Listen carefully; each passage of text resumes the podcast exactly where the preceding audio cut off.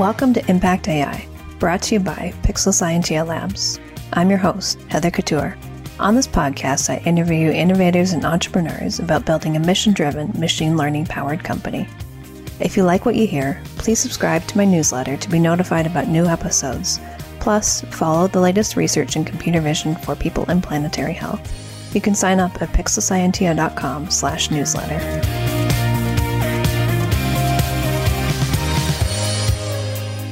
Today I'm joined by guest Rima Seiilova Olson, founder and chief scientist of Kintsugi, to talk about identifying mental health challenges from speech data.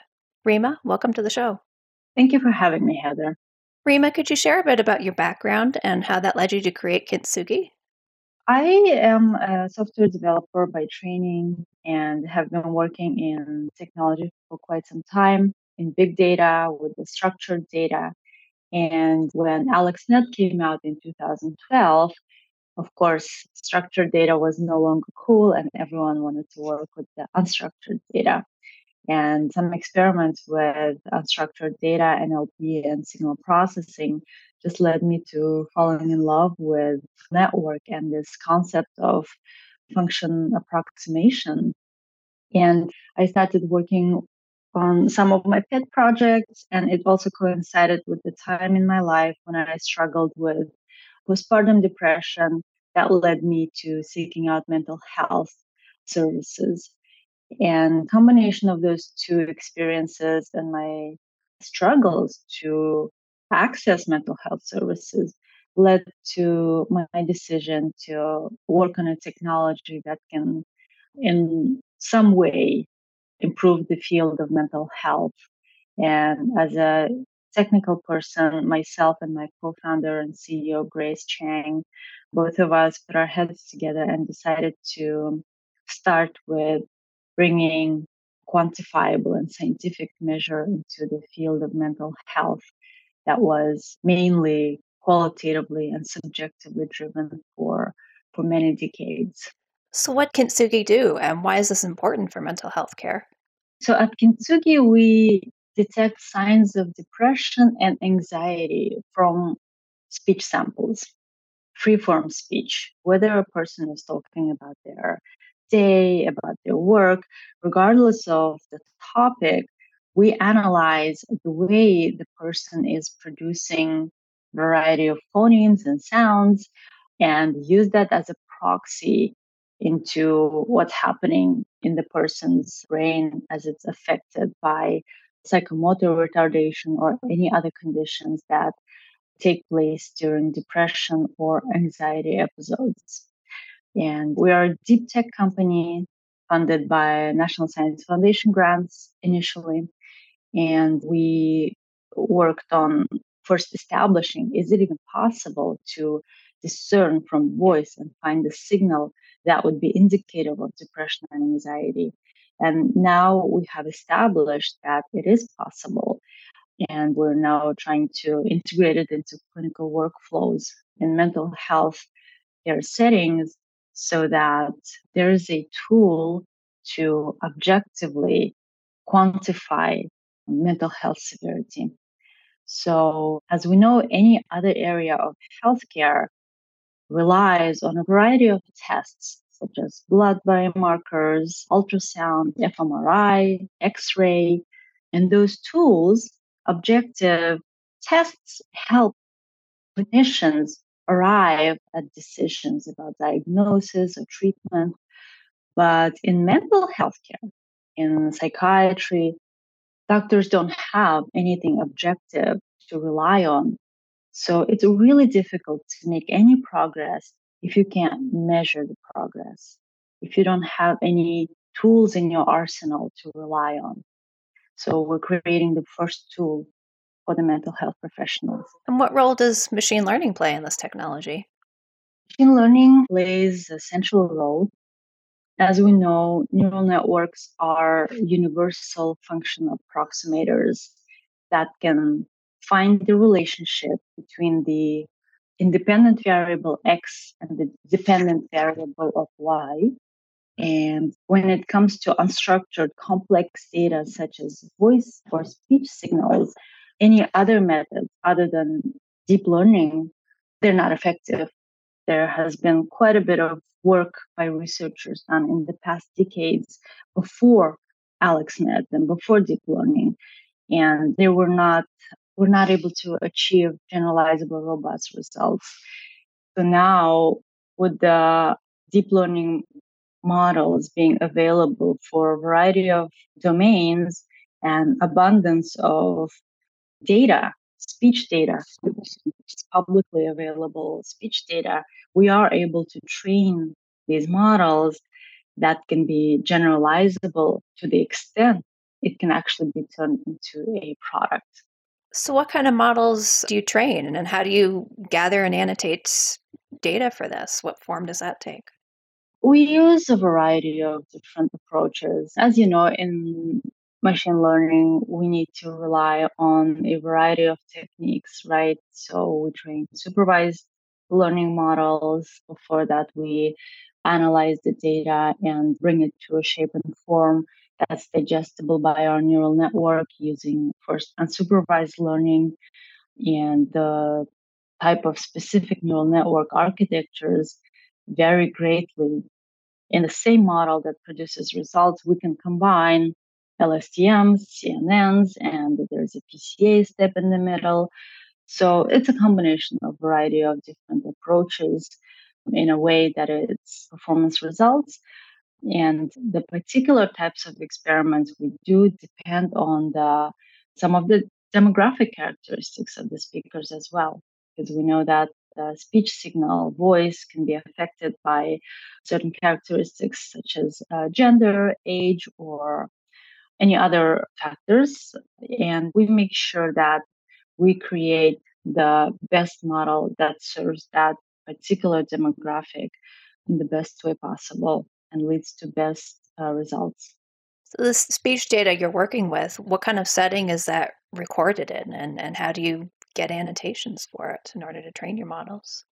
Yeah, that's a really good question. Abundance of open source data on the internet is only helpful when we're talking about learning general speech characteristics and patterns. But the signal specifically related to the depression or anxiety can only be derived from a, an annotated set. And the way a lot of health tech companies train their models is by purchasing or by accessing medical data that are collected um, at hospitals or health systems. EHR data is one of the examples where a lot of the medical health tech companies training data comes from. In our case, we use a variety of different channels. While data from clinical collaborations with hospitals and health systems is one of those channels, the vast majority of, of our data is coming from our observational studies that we conduct via our consumer application and via our in-house surveys by accessing and recruiting patients and participants from social media and from participants from the users of our consumer app. We do this for a variety of reasons, but the very first and main reason being that we want to access patients who may not be represented very well in the EHR data. Because as we know, EHR data has overrepresentation of certain demographic groups, certain socioeconomic groups that have regular access to healthcare, whereas people who need mental health care services maybe are the ones who don't have access to regular check-ins, who don't have their primary care physicians because they're food insecure or they have challenges that prevent them from taking a proper care of their health so the way we the way we gather data through our consumer application lets us go around the healthcare system and reach the patients who may need mental health services directly through Apple App Store. Our consumer application is available for download and people use it for journaling, and journaling will give us, uh, audio journaling will give us the X component, the independent variable. And the application also includes exercises of filling out PHQ-9 and GAD-7 questionnaires that are used in clinical practice to screen patients for depression and anxiety. So results of those questionnaires gives us the Y, the label that we can approximate using a neural network. And that's where the vast majority of our training data comes from. If you're interested in the validation data, that's slightly different and has a lot more guardrails around the robustness of the labels instead of these self-reported questionnaires. I can touch upon that if uh, you're interested. Yeah. So, what do you do for validation and, and gathering validation data? That's a, an interesting but important extension of this. Exactly. Yeah. So, since the deep learning models are so data hungry, we give them a lot of data that was collected through these observational clinical studies. But the validation is a much more rigorous process where we have mental health professionals with at least seven years of experience and board certified psychiatrists talking and conducting structured interviews with the patients and uh, arriving at their diagnosis. And those psychiatrist diagnoses are used as a ground truth when we validate our models. And in some cases, agreement between psychiatrists is actually an issue as well. So we have a rigorous adjudication process where not only one psychiatrist's opinion, but two or three psychiatrists' opinions are solicited to determine whether this patient, whether patient is depressed or not.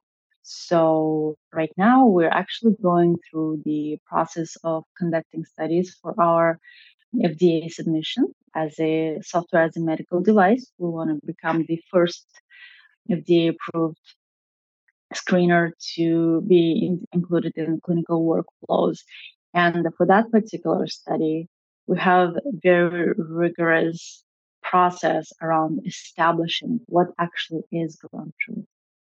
Because, like I said, unlike any other area of medicine, psychiatry is very subjectively driven.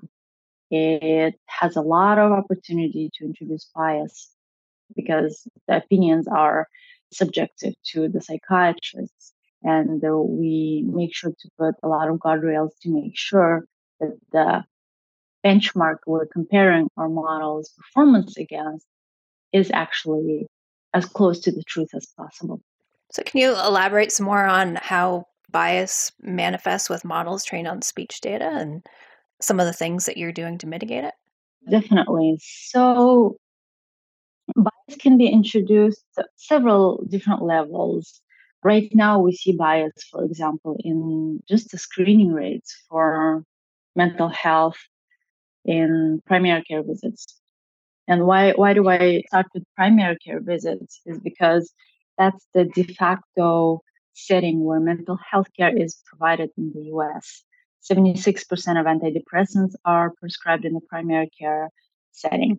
So that's the place where a lot of people who need help are actually identified. But do physicians screen for mental health care for depression or anxiety during the visits? Not according to the literature. According to literature, only 4.5% of primary care visits are during 4.2% of primary care visits, depression screening takes place and it's all dependent on the physician's subjective opinion whether the patient needs screening or not. And that's one place where the bias can be introduced as in we see from the data that african americans are two times less likely to be screened there than their caucasian counterparts or elderly patients are two times less likely to be screened as their working age counterparts. So that's the very first place where bias is being introduced currently in the clinical practice. And when it comes to speech data itself, what we can pick up in the speech is some proxies for the geographic location of the patient, various accents or various languages can have artifacts that are manifested in their speech that our model may erroneously pick up on. So, for us, in order to make sure that our model is not picking up on certain signals that are not relevant for depression or anxiety, we do conduct these experiments where we look at the performance of our model for patients from certain geographic areas, certain age ranges, certain genders, and certain ethnic backgrounds to make sure that we serve all of those populations in a similar manner and we have a uniform performance across them. What other kinds of challenges do you encounter in working with speech data? Working with speech data is challenging due to a variety of factors, such as the artifacts that can be introduced while recording the speech data. There can be a lot of background noise. The settings of the microphone of the recording device might be a little bit different depending on the manufacturer. And we need to come up with the mechanisms to ensure that our model's predictions are device independent and we need to normalize it and process it in a certain way that disregards all the characteristics that might be dependent on the hardware and only pay attention to the to the factors and characteristics that are relevant for determining the um, diagnosis. We do that using a variety of different techniques, but the main thing is to make sure that we have rigorous guardrails around accepting or rejecting the audio. It's just like in phlebotomy, the samples need to meet the quality standards before they can even be analyzed, right? For example, in a tube, we need to make sure that it's blood that belongs to one patient. In speech, for example, it's a little bit difficult because a person is speaking into to their doctor and in the background, we have TV playing or music playing. So that's potential for contamination, right? It's a contaminated sample where we have two different people's speech samples. Another analogy is the tube being improperly sterilized and the quality of sample being compromised in the phlebotomist blood sample example. Similarly, in the case of speech, we can have some background noise that is not another speaker's voice, but just a lot of white noise or a lot of variety of different noises such as dogs barking or traffic. So that type of sample is also compromised because it doesn't meet our standards for quality analysis. That's another challenge. So we need to create guardrails to make sure to discern the quality sample from what is not good enough to be analyzed. And if in the other healthcare settings, this is taking place in clinical workflows, in our setting, it's a little bit difficult to create those guardrails to ensure that the person is completely insulated in an insulated environment to prevent any sort of background noise, for example. That's a little challenging.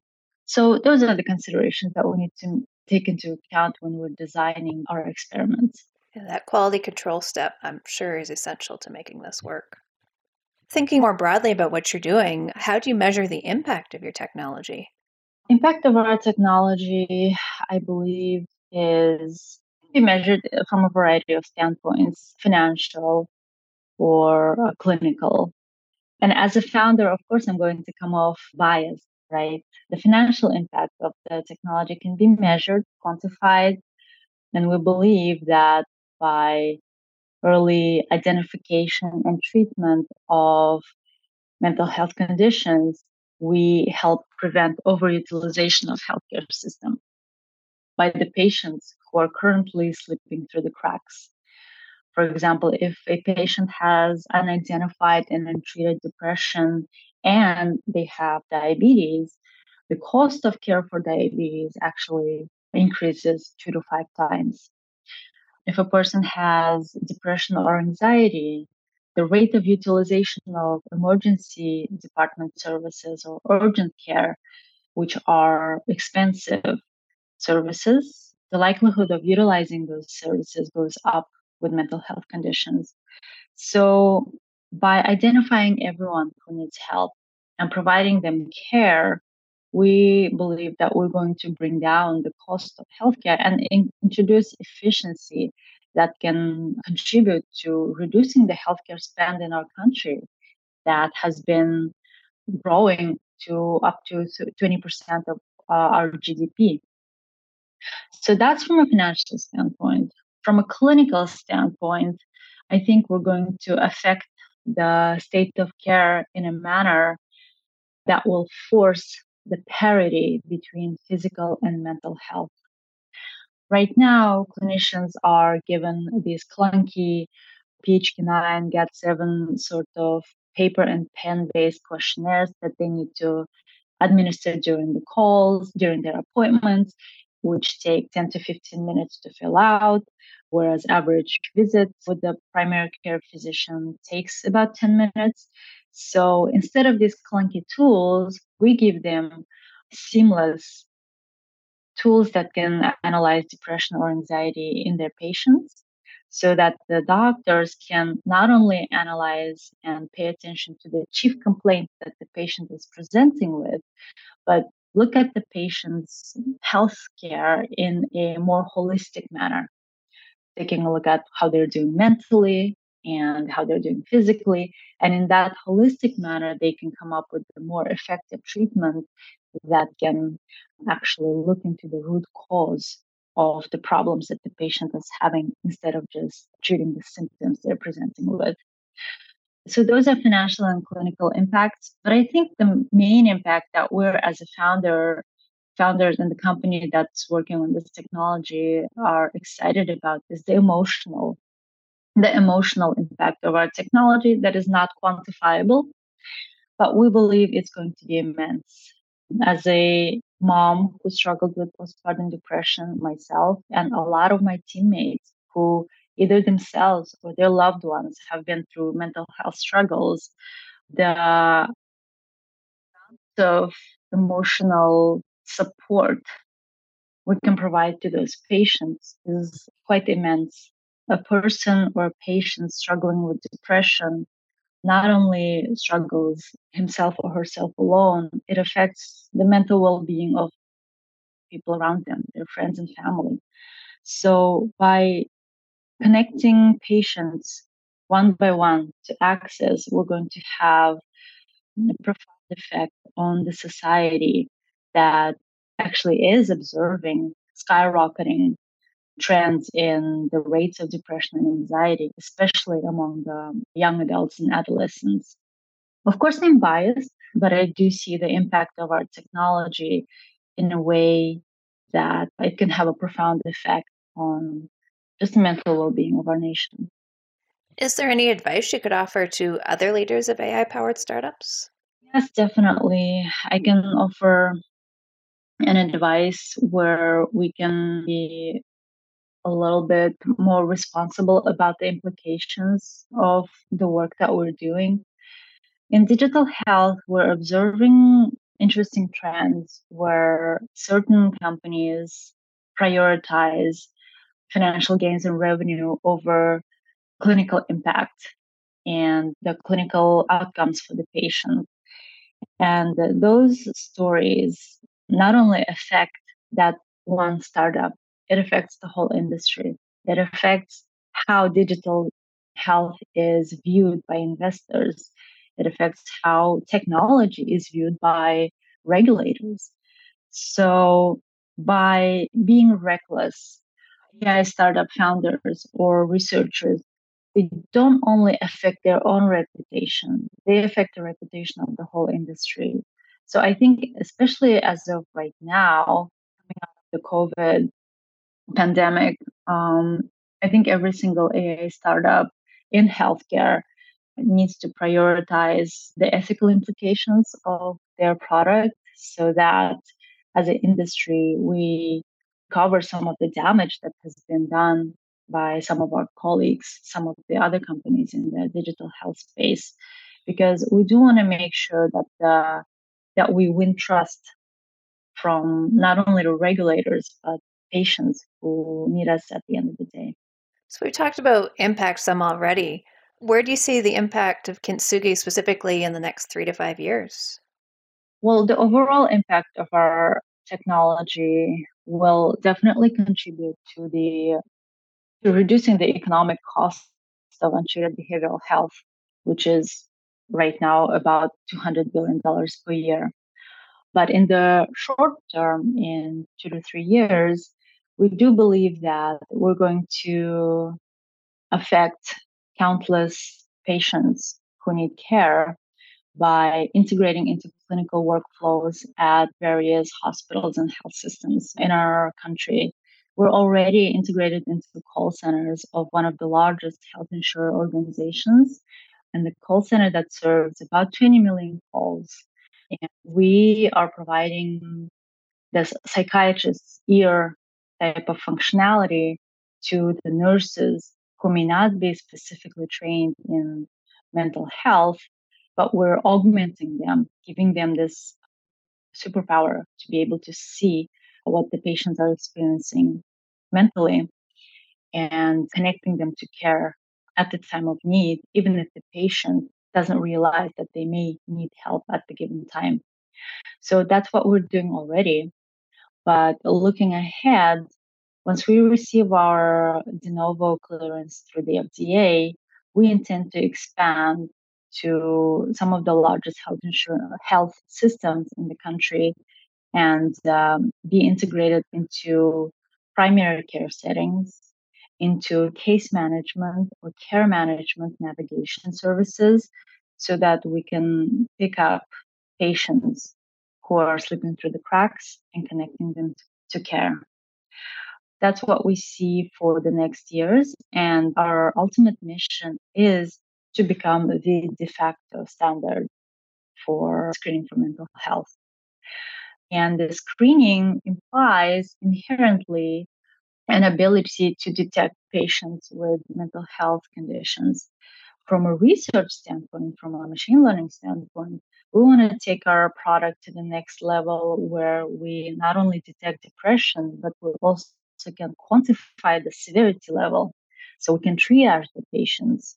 So patients with a variety of different levels of severity for their depression or anxiety can be connected to different levels of care, further improving the efficiency in the clinical workflows.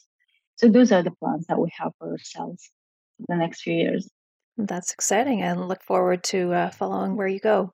This has been great. Rima, you and your team at Kintsugi are doing some really interesting work for mental health care.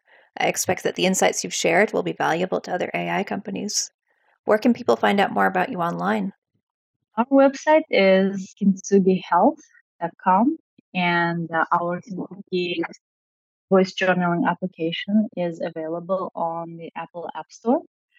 So everyone is welcome to download the app use it for therapeutic purposes, and take advantage of the CBT and DBT exercises that we have in the application. And on our website, we do have information about our technology, but we're always happy to answer any questions, receive any feedback from all different channels, be it on LinkedIn. Our team is quite responsive. So I do encourage the listeners to reach out we're always recruiting. We're recruiting excited, mission aligned, and interested candidates for a variety of positions, especially in research. So yeah, we'd be would be happy to hear from the listeners of this podcast. Perfect. Thanks for joining me today. Thank you for having me, Heather. All right, everyone. Thanks for listening. I'm Heather Couture, and I hope you join me again next time for Impact AI. Thank you for listening to Impact AI. If you enjoyed this episode, please subscribe and share with a friend. And if you'd like to learn more about computer vision applications for people and planetary health, you can sign up for my newsletter at pixelscientia.com slash newsletter.